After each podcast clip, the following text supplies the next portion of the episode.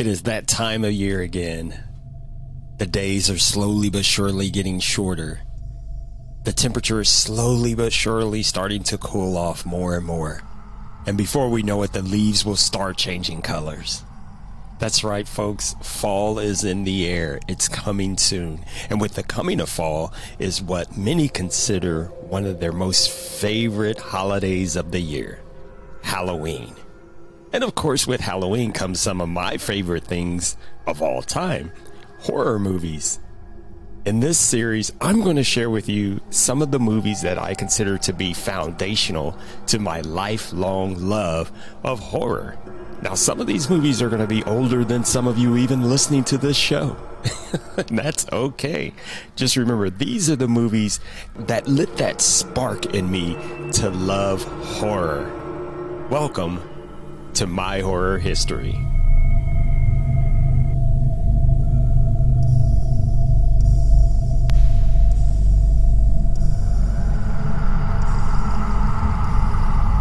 Welcome to Voluntary Input.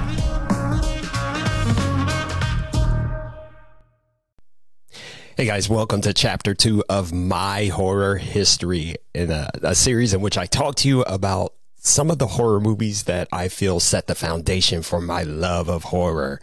Now, last week I talked to you about one of the first movies, if if I'm not mistaken, it was the first horror movie I ever saw that really set the love affair in motion, and that was The Omen, and subsequently the other two chapters that followed.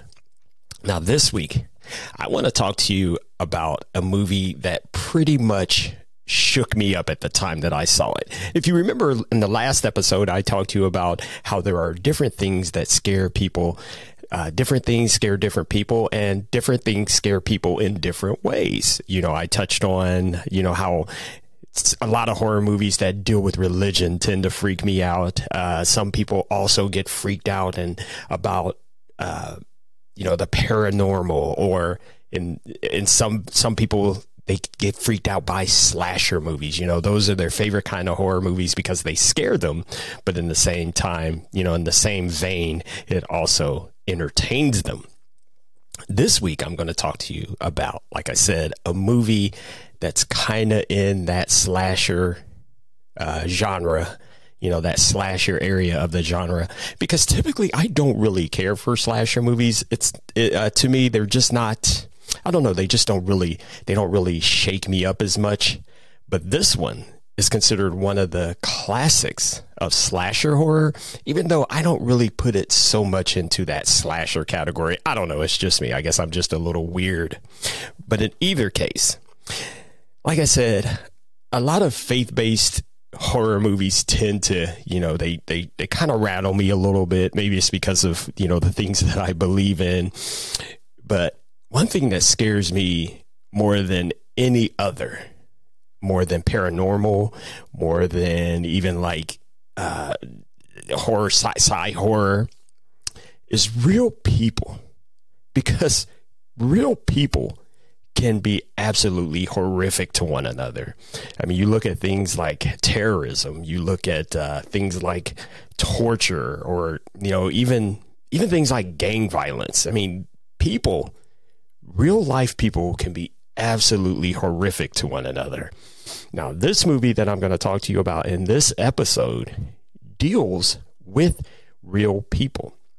Now, there was a little a little game of you know teasing going on throughout the week. We we offered you a couple hints of the movie that I was going to be talking about. Now, first there was there was one hint, there was one eyeball, the second hint was two eyeballs, did this purposefully because this movie is actually so well known that any other hint beyond those two things probably would have given the movie away. And I didn't want to do that.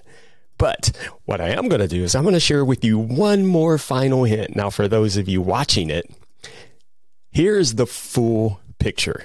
This is the picture that shows the full person who those eyeballs belong to. Do you recognize who that is? No? Okay. How about this? And this is going to be for the audio only listeners. How about this? Maybe these sounds will will trigger it for you. Sounds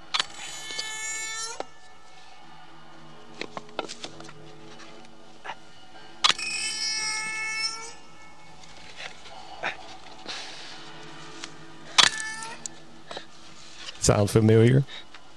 I'll bet some of you are probably going, ah, yeah, I know what that is. Some of you may already know. We'll let it keep going.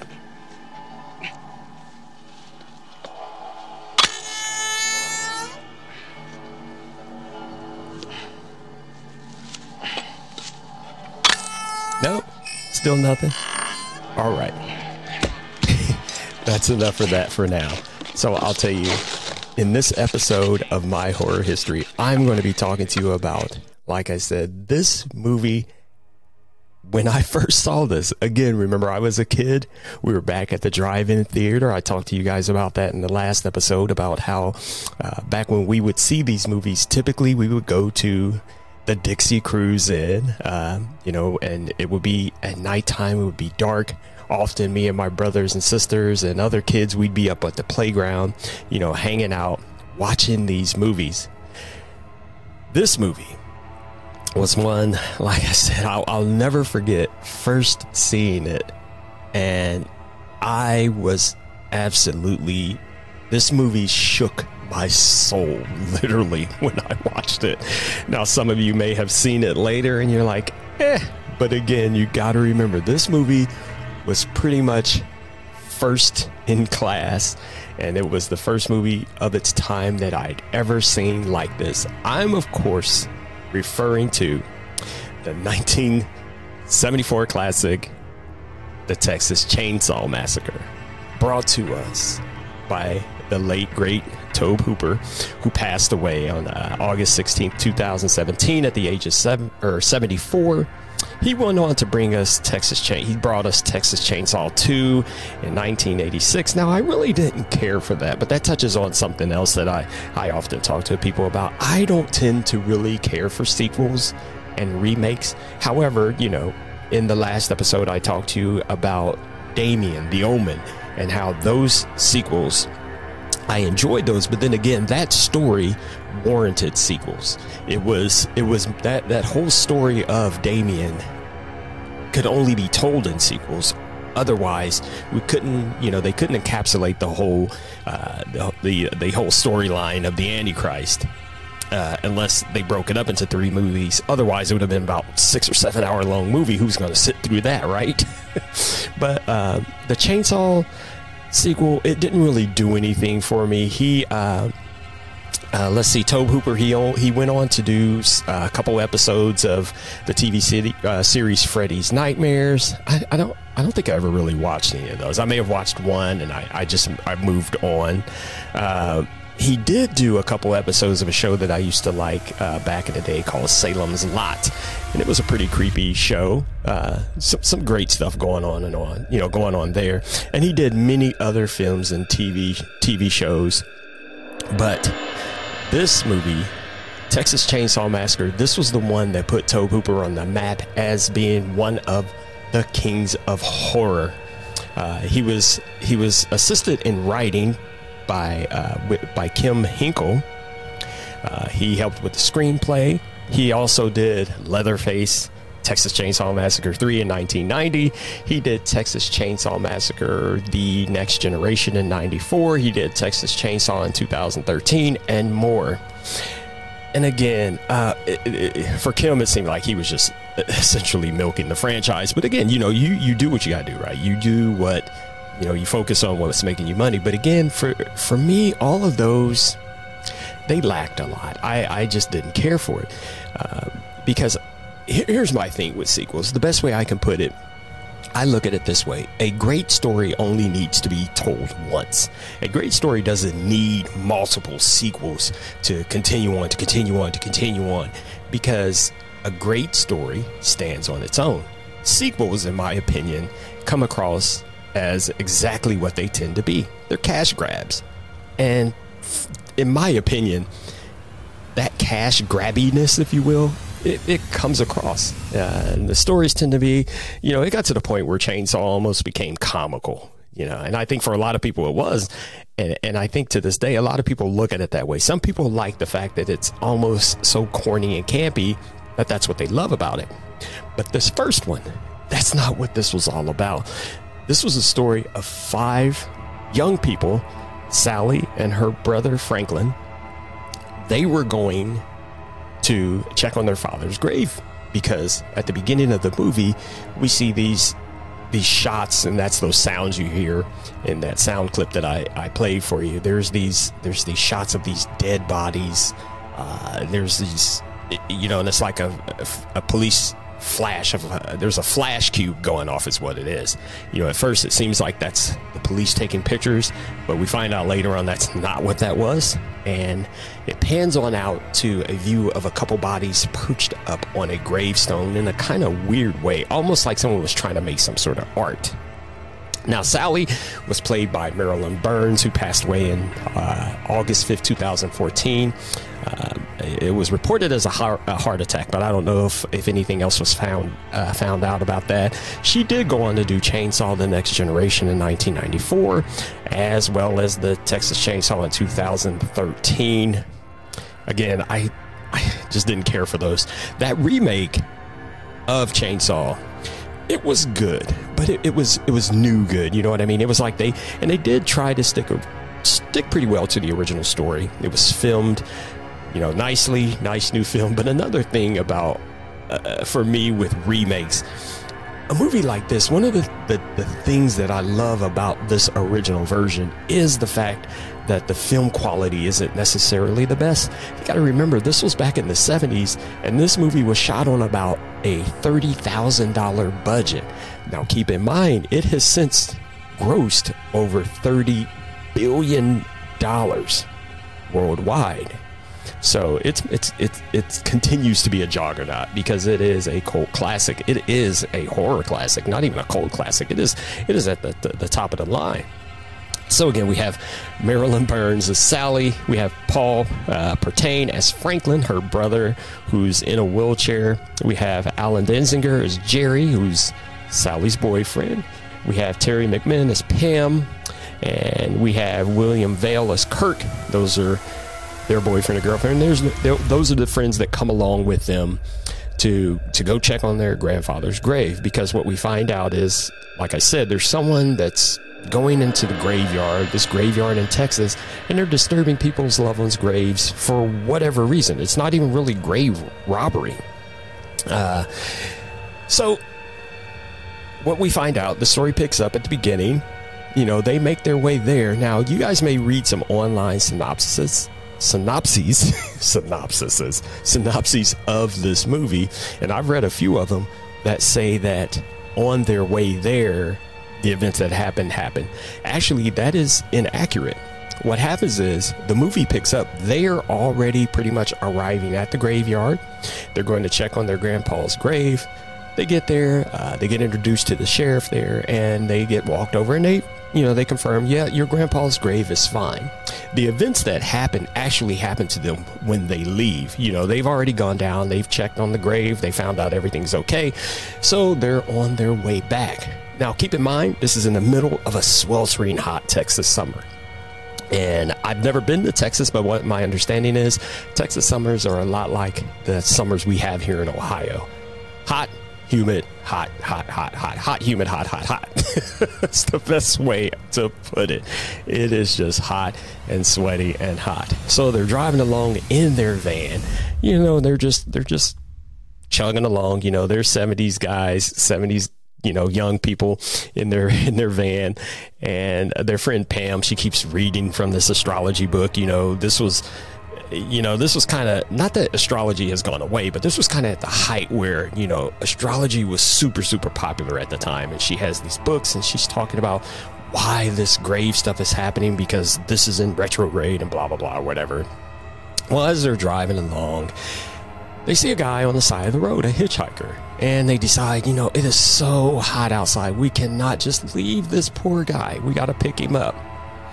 So they decide to stop and pick up this hitchhiker. Now, along the way, before they pick him up, they smell the smell and they look over they notice these cows. You know it's a it's in the country it's in texas and uh, franklin starts going on and on about you know the slaughterhouse. He's like oh i bet that smell is coming from the slaughterhouse. And he starts talking about how you know you know in the slaughterhouse how they how they slaughter the animals you know the girls don't really want to hear it but he's like oh it's actually it's actually pretty efficient the way they kill them they use this this gun thing and they shoot it up into their brains and they you know he starts describing how it's quick efficient and pretty much humane.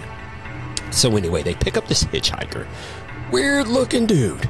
Guy gets in he's got this huge scar on his face. He has this open sore on the other side of his face and you know immediately everybody's kind of looking at him like okay this guy's uh this guy's uh not maybe not wrapped too tight. And so they ask him they're like uh did you did you come from the slaughterhouse over there? Do you work there? And he's like no i, I don't work there. I i was over there though and he starts talking to this hitchhiker.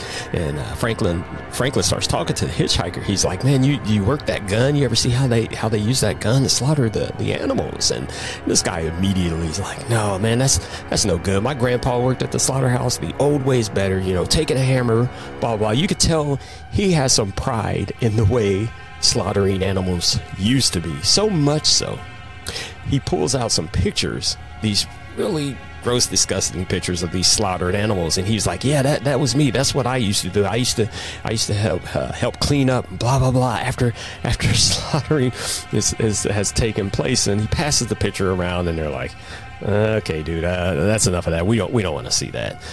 So so you know they're driving along. Gets a little gets a little quiet because you know the guy is a little offended by by you know the fact that they don't really care for his little pictures. Meantime franklin's kind of sitting there picking at his picking at his fingers with his pocket knife. Creepy guy creepy hitchhiker guy kind of gives this grin and he reaches up and he takes franklin's knife and he's kind of giggling the entire time. And he takes it and he just gouges it into his hand and cuts this deep cut into his hand and he's laughing the entire time. And they were like, dude, what is wrong with you? What's going on? What is wrong with you? And then he just kind of sits back, kind of creepy like, and he gives Franklin his knife back. In the meantime, and then oh, then right after that, he goes, "Hey, I, I got a knife." And he, he pulls out this little, kind of looks like a razor blade actually, for shaving. And uh, he's like, "Here, you can check it out, check it out." They're like, "No, dude, dude, we're we're, we're good, we're good, we, we're all good." So he he sits back again. He's kind of looking like, oh, you know, he kind he kind of looks a little, little bewildered, as if he wants to fit in with these young cool kids, but he's not really fitting in. So so he decides to pull out his camera, and it's it's kind of a bigger old camera. You got to pull up the front part of the lens, and he's pointing it around at him, and then he takes a picture of him, and they're like, uh, okay, dude, you know, uh that, that, that's that's all right. That's all right. Uh, so you took our picture. So he uh, he he he develops the picture. It's kind of like a Polaroid type of situation, and he's like, "Here, it's a great picture. It's a great picture." And they're they're like, "No, not really." He goes, "Well, you can go ahead and pay me for it. You can give me two bucks for it." And they're like, "No, dude, we don't want your picture." So he kind of frowns at him again, and he's got his little like a little satchel on him. So he pulls out some foil and what looks like gunpowder and he puts it on top of the pitcher and he sets it on fire. And it's kind of a big fire. Everybody starts freaking out and screaming. And that's it. He's got to go. They're like, this dude has got to get out of the van. So they kick him out. He's laughing all weird and wicked. And then he smears blood on the side of the van as he's running, as, you know, they're driving off. And then he does this weird dance in the middle of the street. Now, one little goof in this movie is at that part, after he smears the blood in, on the side of the van, they show him dancing, then they pan back to the van driving off. And the, and the blood's missing, but you know it's one of those one of those little what do you call it bloopers? It was a cinematic blooper so in the meantime, Pam goes back to reading her astrology, and she's actually kind of annoying. And they decide, you know, we, we better stop for some gas. You know, they got a long, you know, long drive back. They go to stop for gas at this little, you know, local rinky-dink gas station. They pull in.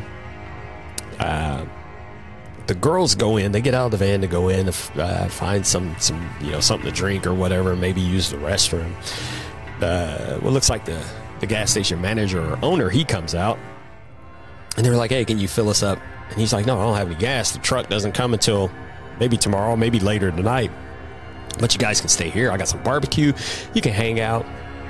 And they're like, no, dude, we, we got to go. We got, we, we're in a hurry. We got to get going.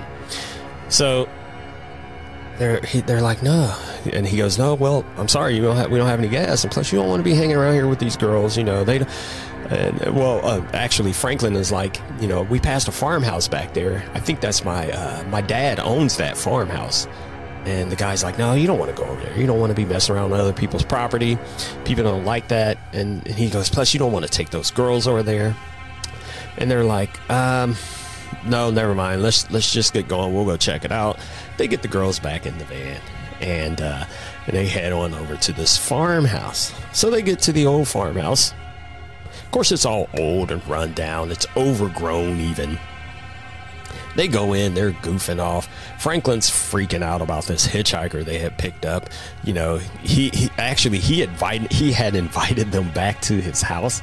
Uh, they had had a conversation about head cheese. He's like, you know, you come back, my brother makes some great head cheese. We can have some barbecue, we can have some dinner. And they're like, no, man, we're in a hurry. We got to get going. So Franklin's still freaked out about this guy because he actually, when they went to kick him out of the van, he cut Franklin's arm with his razor. And Franklin's like, Man, you think I said something that made him mad? And they're like, No, Franklin, don't worry about it. But when they got out of the van, they noticed that blood smear that he put on the side of the van kind of looked like some sort of weird symbol, maybe. So Franklin's like, do you, do you think maybe he's he's mad and he's going to come after us? And they're like, No, dude, don't don't even worry about it. Just just just just don't worry about it. So everyone else goes into the farmhouse and they're goofing off. You know, they're I said, you know, they're walking around, they're giggling, they're making fun of uh, Sally's old room. She shows them the old wallpaper. You know, Franklin's in the wheelchair, so he's down there outside by himself. He's getting a little irate. It's hot. He can't, you know, necessarily roll through all the dirt and everything. He's pissed off. He stumbles upon this weird looking pile of feathers and bones on the back porch.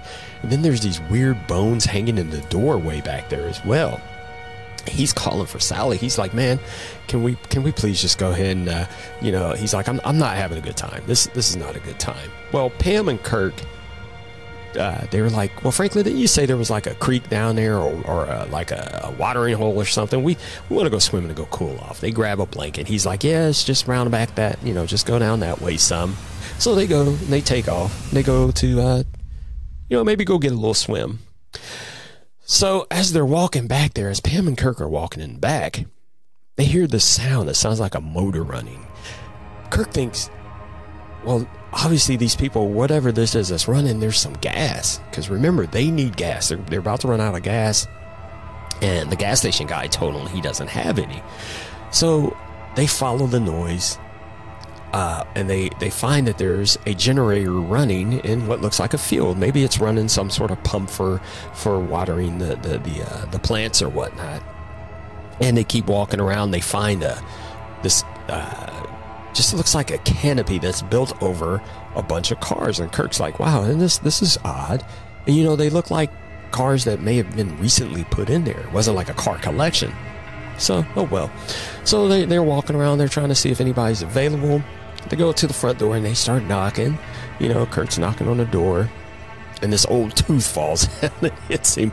And he picks it up and he scares Pam with it. She gets mad at him and she walks on across the front yard and sits down in the swing. In the meantime, Kurt's bamming on the door.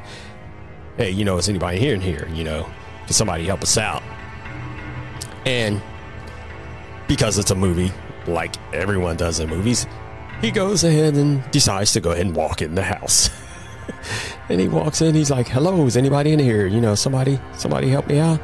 Well, there's a door towards the back of the room. He, you know, he's in the doorway, and straight in front of him, there's a doorway to another room, and he can hear a, a, a little noise. So he figures somebody's back there, probably just hanging out doing something or whatever. So he walks on back there and he's like, Hello, hello, is anybody here? Can you guys help us out? You know, we need some help. And that's the last we hear from Kurt.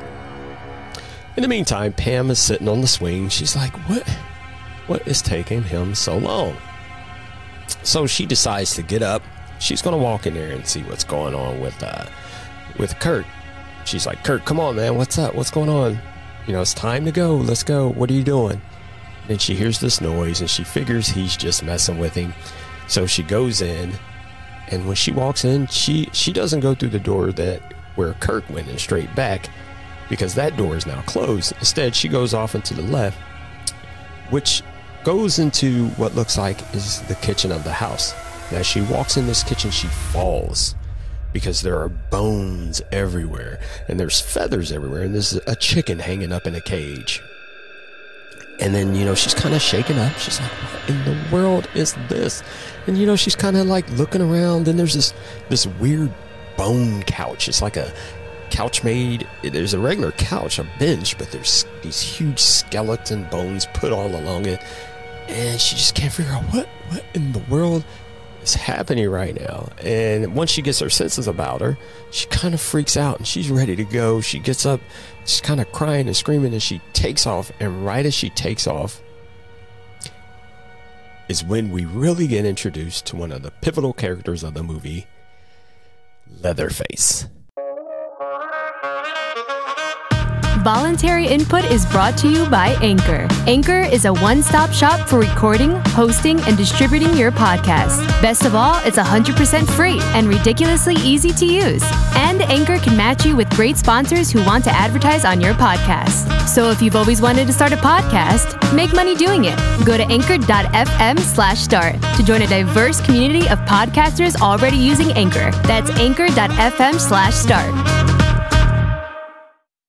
Now, Leatherface is uh, played by a man by name uh, by the name of Gunnar Hansen. Gunnar's a pretty big guy. He went on to do some other movies as well. Pretty big guy, six foot four. Anyway, he grabs Pam, pulls her back into the doorway that he had taken Kirk through, and we're introduced to a meat hook. He takes Pam and he hangs her up on the meat hook. That scene alone I remember sitting there watching that, just made me cringe. I'm like, oh my gosh, how did they do that? Because it looks like he really just picks her up and hangs her on the hook. And from that hook, Pam looks down and she sees what had happened to Kirk. He's laying out in front of her, and Leatherface picks up the instrument that gives us the title to the movie. He picks up his chainsaw and he begins to go to work on Kirk. In the meantime, back at the van, Jerry's having a little bit of fun with Franklin. You know, he knows Franklin's freaking out about this hitchhiker they picked up. He's like, oh, yeah, dude, he's coming for you. He's going to come and get you. And uh, Sally's like, man, he doesn't even know who we are. And, and uh, Jerry's like, oh, yeah, I gave him your name, Franklin. He's going to come and get you. And in the meantime, they're like, you know, it's getting late. You know, it's starting to, the sun's starting to go down. It's dusk by now. Uh, so Jerry's like, you know what, i will go find them and uh, we'll, you know, get everybody back together. I, you know, and at this point, I don't know what their plan was. They didn't really have gas. I don't know if they were planning on leaving, but I I think the impression was they were just going to stay in this old house, which was Franklin's and Sally's dad's house. But you know there was no lights or electricity. But I guess they figured you know they could just hang out there until the morning when the as the gas station owner said the the tanker truck gets there and they can get some gas and be on their way. So Jerry heads into the direction that uh, Pam and Kirk had gone, and he eventually makes his way to uh, to the old farmhouse, to the farmhouse where Pam and Kirk had gone into. So he's knocking on the door too. You know, it's a screen door. He's looking in and and uh, he starts hearing like it sounds like someone is inside giggling, and he figures it's just Pam and Kirk messing with him. So he's like, "Come on, guys, let's stop fooling around. Let's let's go back to the van. You know, let's let's get back together. It's time to go back." Still, no Pam and Kirk. So he decides to open the door and he goes in as well. And right as he walks in, he goes straight back to that same door that Kirk had gone through because it's back open again and there's a wall of skulls, animal skulls. And he, he's looking around he's like, what in the world is going on in here? So he walks over to the left as Pam had done because that does lead into the kitchen area. And he notices big giant chest freezer and he hears this noise. And then it dawns on him, it sounds like a girl, and he thinks it's Pam, maybe. He opens the freezer, and there is Pam. The next thing we know, here comes Leatherface. And of course, Leatherface gets Jerry. And then this is when we get a really good look at him. Leatherface has kind of a bewildered look on his face, like he, he's kind of freaking out a little bit. He, he looks out the window. He, it's like he's thinking, where, where are all these people? Where do these people keep coming from? What am, what am I going to do? You know, and he's killing these people. He's like, I, I, I gotta, I don't, I don't know what's going on. You know, you can tell this guy's not all there. And then they show a good shot of his teeth. You know, he's obviously something is just not right with Leatherface. I mean, obviously this mask he has on is some person's skin. So yes, we know something isn't right with Leatherface. Well, the next thing we know it is dark. It is now pitch black and Sally and Franklin are back at the van by themselves, wondering where is the other guys? You know, where is everybody? Where did they go? They're screaming for them. Come on, guys, it's time to go. They're yelling for him, yelling for him, and they never hear anything back. So Sally's like, "Give me the flashlight. I'm going. I'm going." You know, there's a little tussle and confrontation about it because Franklin doesn't feel comfortable giving her the flashlight. She's like, "Well, I'll leave without it." He goes, "Okay, never mind. I'm coming with you. I'm coming with you." And so they decide they're going to track across, you know, this field and whatnot towards the direction where everyone else had gone. Because remember earlier, Kirk and Pam thought they were going to go swimming, but that creek bed was dried up and they ended up at this farmhouse. And then that's also where Jerry ended up, right? So they make their way back there. They're struggling to get through, pushing through, pushing through. You know, there's it's like wooded area, there's thicket. And Franklin's like, come on now, let's go. Push me, push me, Sally. They're struggling, pushing, pushing. And then he's like, wait a second. You hear that? Franklin hears a strange noise. Next thing we know, there's Leatherface again. Sally stands frozen, watching what Leatherface does to Franklin. Eventually, she takes off running. And she happens to notice there's this light in the distance. Yes, it's the farmhouse where everyone else had gone. She takes off running and running and running. She makes her way to the farmhouse. She makes it to the back door. It's locked. She cannot get through there, so she makes it around front. She busts open the door. Leatherface is, you know, charging behind her. She slams the door shut. He starts cutting through the door with his chainsaw. And of course, she's taking off trying to find someone to help her out. So she runs up the stairs and she sees someone sitting in a chair. She thinks, Help me. You know, she's screaming, Please help me, please help me. But it's Grandpa. And she looks over, and then there's the grandma, who is nothing more than a corpse. And a corpse of a dog, which was probably their pet. But again, these these figures are positioned in chairs like they're just sitting there having a conversation. So again, she takes off again, back down the stairs, but no, Leatherface has cut his way through and he's on his way up the stairs. She takes off running, and her only escape is through a window. She jumps out of a window, she lands, she gets hurt. She's laying there for a bit. She finally gets her wits about her. She's able to get up and start running. Again, Leatherface is right behind her. Here he comes. He's charging with this chainsaw, and you can just hear this constant grinding and running of this chainsaw. He's cutting through the thicket that she's crawling through, running through. Eventually, she she's still running. She bumps her head on a tree and falls back. Classic horror movie move. she she's shaking up for a little bit, just in time to get up. He's right up on her now, and she's still running, running back to the road, and eventually she makes her way back to the gas station that they went to, where they were told there was no gas. She runs inside, and the, the, the owner, attendant, or whatever he is, he's like, Oh my gosh, are you okay? Calm down, calm down. He sits her down, and she's like screaming and crying. He's like, You'll be fine. Everything be okay. Don't worry about it. He's looking out the door. He's like, There's nobody out there now. You're fine. You're fine. And she's just, you know, she's so shook up. Obviously, she's kind of cut up and everything. So he goes, I'll go get my truck. It'll be okay. It'll be fine. So he walks away. He goes to get his truck. She's sitting there alone by herself. You know, there's music playing from the old man's radio. The barbecue that they had had earlier is over there cooking, and she kind of looks at it. And she notices there's something peculiar about this barbecue, but she can't really can't really put her finger on it. But you know, she's still kind of shaken up about what she's uh, just seen happen to Franklin, and you can only imagine what's going on in her mind, what a, what must have happened to her other friends, and so she's you know just kind of trying to collect her thoughts. Then the old man pulls back up. He's got his truck. You know, maybe she'll be safe now, and he goes around to the passenger side, opens the door, and he brings out what looks like a blanket at first, but but no, this is a huge burlap sack. She's like, "What are you doing?" And he tells her, "Don't don't worry about it. Just just calm down. It'll be over soon. It'll be over soon." So he tries to put this sack on her head, and of course she fights him. She's like, "Dude, no way."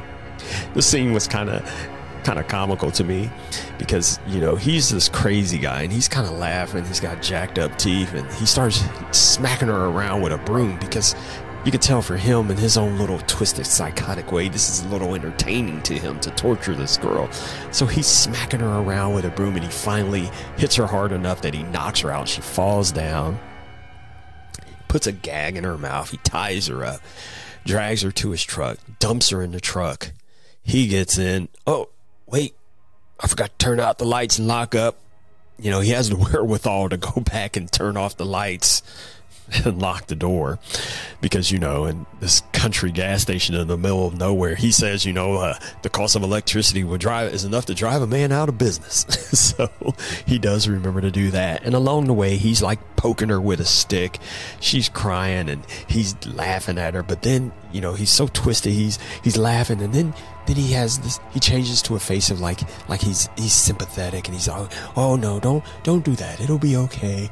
It'll be okay. Don't cry. It'll be all right. Then he starts at her again poking her laughing laughing laughing.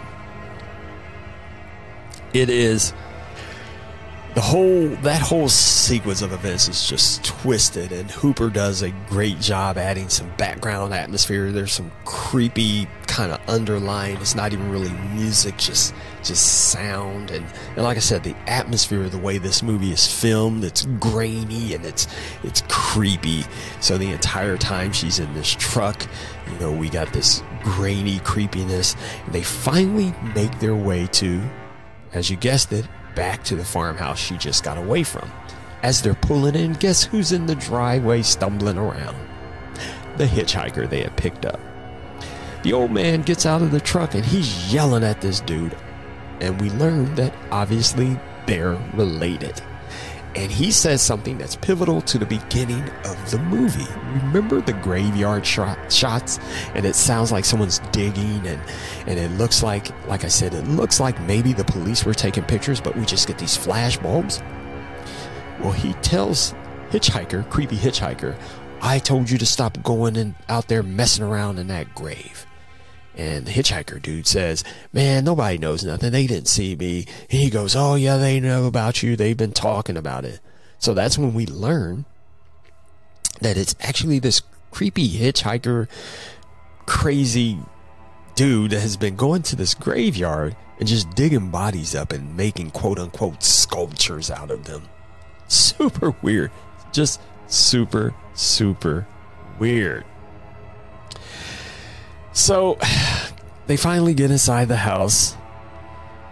He he crazy hitchhiker dude takes Sally, puts her in a chair, and he ties her up, gets her nice and secure in the chair, and he pulls the sack off of her head. And then he kind of starts he looks he's a little surprised and he laughs in her face a bit and he delivers one of another one of my favorite lines in the movie he goes, I thought you was in a hurry. Because you remember when he they he had invited them to dinner, they were like, No man, we gotta get going. We we're you know, we gotta we gotta make time, we gotta get back. I thought you was in a hurry. one of my favorite one of my favorite lines of the, of the film. In the meantime, we see Leatherface kind of bumping around in the background, and we notice he looks a little different. He's got a fuller head, a fuller head of hair, and the the face that he's wearing uh, looks a little different.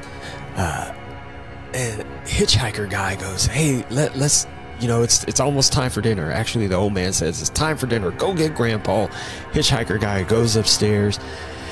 They, he's like, come and help me bring Grandpa down. He drags the guy down the steps. In the meantime, Sally just kind of faints. You know, she just can't take it. The, the whole family, they're they're yelling at each other, and you know the the the, the old man, he's kind of calling everybody stupid. You know, stop doing this, stop acting like that, blah blah blah. Sally just can't take it anymore. She kind of faints. When she comes to, she wakes up to quote unquote family dinner. They're all sitting around the table eating. They notice she wakes up and they kind of look at her and they start they start in on her laughing, taunting her, taunting each other because they're they're just such it's uh, just such such weirdos is the best best best way best way to put it. Uh, they're going back and forth. Hitchhiker guy's like, you know, you don't know what you're talking about, yelling at the old man. You're just a cook.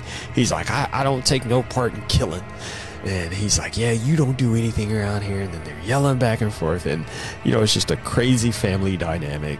They're obviously just not all there. And Hitchhiker guy goes, You know what? I got an idea. You always said Grandpa was the best in the slaughterhouse. Let's let him have a turn. Which, you know, clues us off as to why all those newer cars were out there. It's because they've done this before.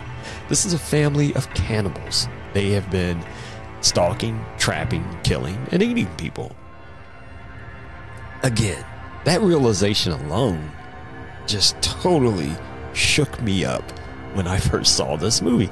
The fact that people could actually act this way, behave this way, and treat other people this way, kill somebody in this way, not let alone eat them. This just shook me to my core. so so they go and they were like, okay, we're gonna get Grandpa. We're gonna give Grandpa his turn. They they pull him on around the side of the table. They try to they put a hammer in his hand. They're shoving Sally's head down into a bucket. In the meantime, don't forget, she is screaming her head off. There's nonstop screaming throughout this entire. The I swear the latter half of this movie was just Sally screaming. I mean, she tried to talk to the old man. She's like, "You can, please help me. You can tell them, tell them to stop." And that's when hitchhiker, crazy, creepy hitchhiker is like, "He don't know nothing. He he's just a driver. He's just a cook." So they're trying to get this old half dead grandpa to hit her in the head. He finally gets a quote unquote good whack into the back of her head. Her head starts bleeding crazy hitchhiker dude, he's fed up. He wants to do it. So, you know, in the meantime, he's trying to wrestle Sally around, keep her down. He's like, Give me the hammer. Right as he reaches for it, she's able to get loose. She finally gets away and she takes off running. Once she gets outside, the sun has already started coming up. So she's already been through this horrific entire nightmare night by the time she runs out, by the time she gets outside, it is already daybreak. So now she has crazy hitchhiker dude behind her. She has Leatherface behind her with his chainsaw. Hitchhiker dude catches up to her. He's slashing a knife back and forth across her back. She finally makes it to the road and she manages to run out just in time. And there's a truck coming through. Looks like it's a uh, cattle truck. It she gets cross. Hitchhiker dude looks up and gets just absolutely laid out by this truck. He's done, and it. This scene really shocked me too because it really looked so realistic. It looked like a real person actually got ran over by a truck. In the meantime, here comes Leatherface. He's still running. The truck driver, he gets out. He's trying to help Sally. They get back in the truck. Leatherface is cutting the side of the truck. Instead of just taking off, which I, I don't know why the driver didn't do this, they climb out the other side on the passenger side door. And they take off running the opposite direction. Leatherface is running up right behind. In the meantime, another pickup truck just happens to be coming by. You know, someone just cruising by, going on about their own business. Sally is able to jump into the back of the truck and get away. Now, we don't know what happens to the semi uh, truck driver. All we see in this scene is he runs off camera. I guess we can only use our imagination. You know, the camera pans back to Sally. She's covered in blood. She's screaming and laughing at the same time. She's happy that it is finally over. And then we get a shot of Leatherface doing his classic chainsaw. Like I said, guys, this movie was absolutely pivotal to the foundation of my horror history. This movie scared me like no other at the time. It shook me to my core.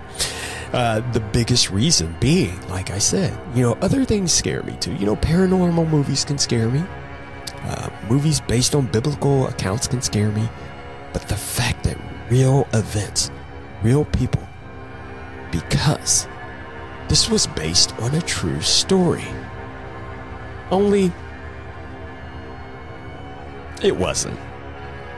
So Hooper based uh, serial killers Ed Gein and Elmer Wayne Henley as the influence for Leatherface. Like Gein, who was also the inspiration behind Norman Bates and Psycho, Leatherface had a history of wearing women's clothes and uh, uh, mutilating bodies. So for many years, a lot of people thought this was a true story, myself included. There were all these rumors, especially back then, that Sally was somewhere in a mental institution still screaming.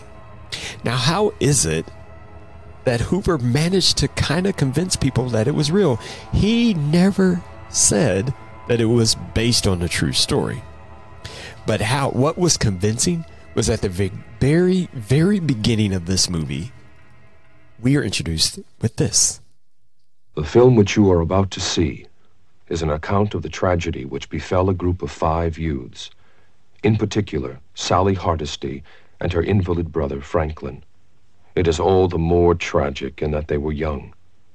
But had they lived very, very long lives, they could not have expected, nor would they have wished to see as much of the mad and macabre as they were to see that day. For them, an idyllic summer afternoon drive became a nightmare. The events of that day were to lead to the discovery of one of the most bizarre crimes in the annals of American history the Texas Chainsaw Massacre. So, without coming out and saying, based on a true story, that intro gave the general impression throughout the entire movie that this all was real.